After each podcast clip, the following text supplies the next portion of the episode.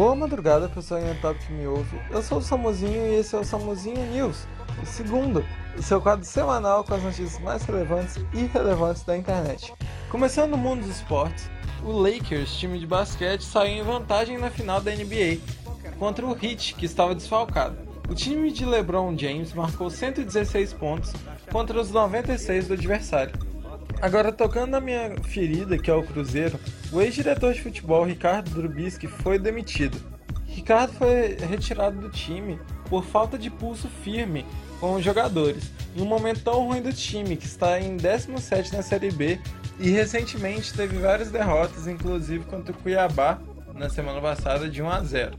Na semana passada também teve o primeiro debate estadunidense, que foi regado de insultos, mentiras e interrupções.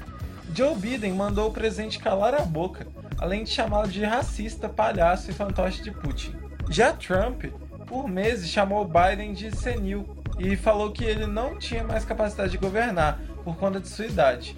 Anteriormente, Trump também havia se negado a condenar amplamente grupos de milícia e de supremacistas brancos lá nos Estados Unidos, que atacaram protestantes do Black Lives Matter, tema que veio à tona no debate. Esquivando-se da pergunta principal, o governante disse que só vê perigo na esquerda e nos antifas, e isso é um problema da esquerda e não da direita. Outro tema importante foi a gestão ambiental de Trump, que retirou seu país do Acordo Ambiental de Paris, além de não cortar a onda do seu amiguinho Bonoro em relação à sua questão com a Amazônia e o Pantanal, que vem sofrendo várias queimadas desde o ano passado, especialmente desde o ano passado. Já seu oponente, Joe Biden, diz que tem uma solução para esse problema: dar dinheiro ao nosso país e, se nós não melhorarmos essa situação, fazer sanções econômicas contra nós. No dia 5 de outubro foi iniciada a primeira fase do Pix, um sistema que revoluciona os pagamentos e meio que acaba com o TED com o DOC, que sempre davam muito problema, demoravam, você ficava dependendo de horário do banco. E com o Pix, que é um sistema do Banco Central, você vai poder fazer pagamentos a qualquer hora e automaticamente sem custo. Nessa primeira fase, você tem que fazer o cadastramento de uma chave. Você pode escolher um número aleatório ou pegar, por exemplo, seu CPF e isso já simplifica a sua conta.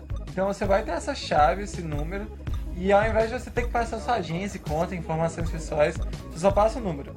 O sistema lança dia 16 e vem para desburocratizar fazer os pagamentos com mais velocidade e mais flexibilidade.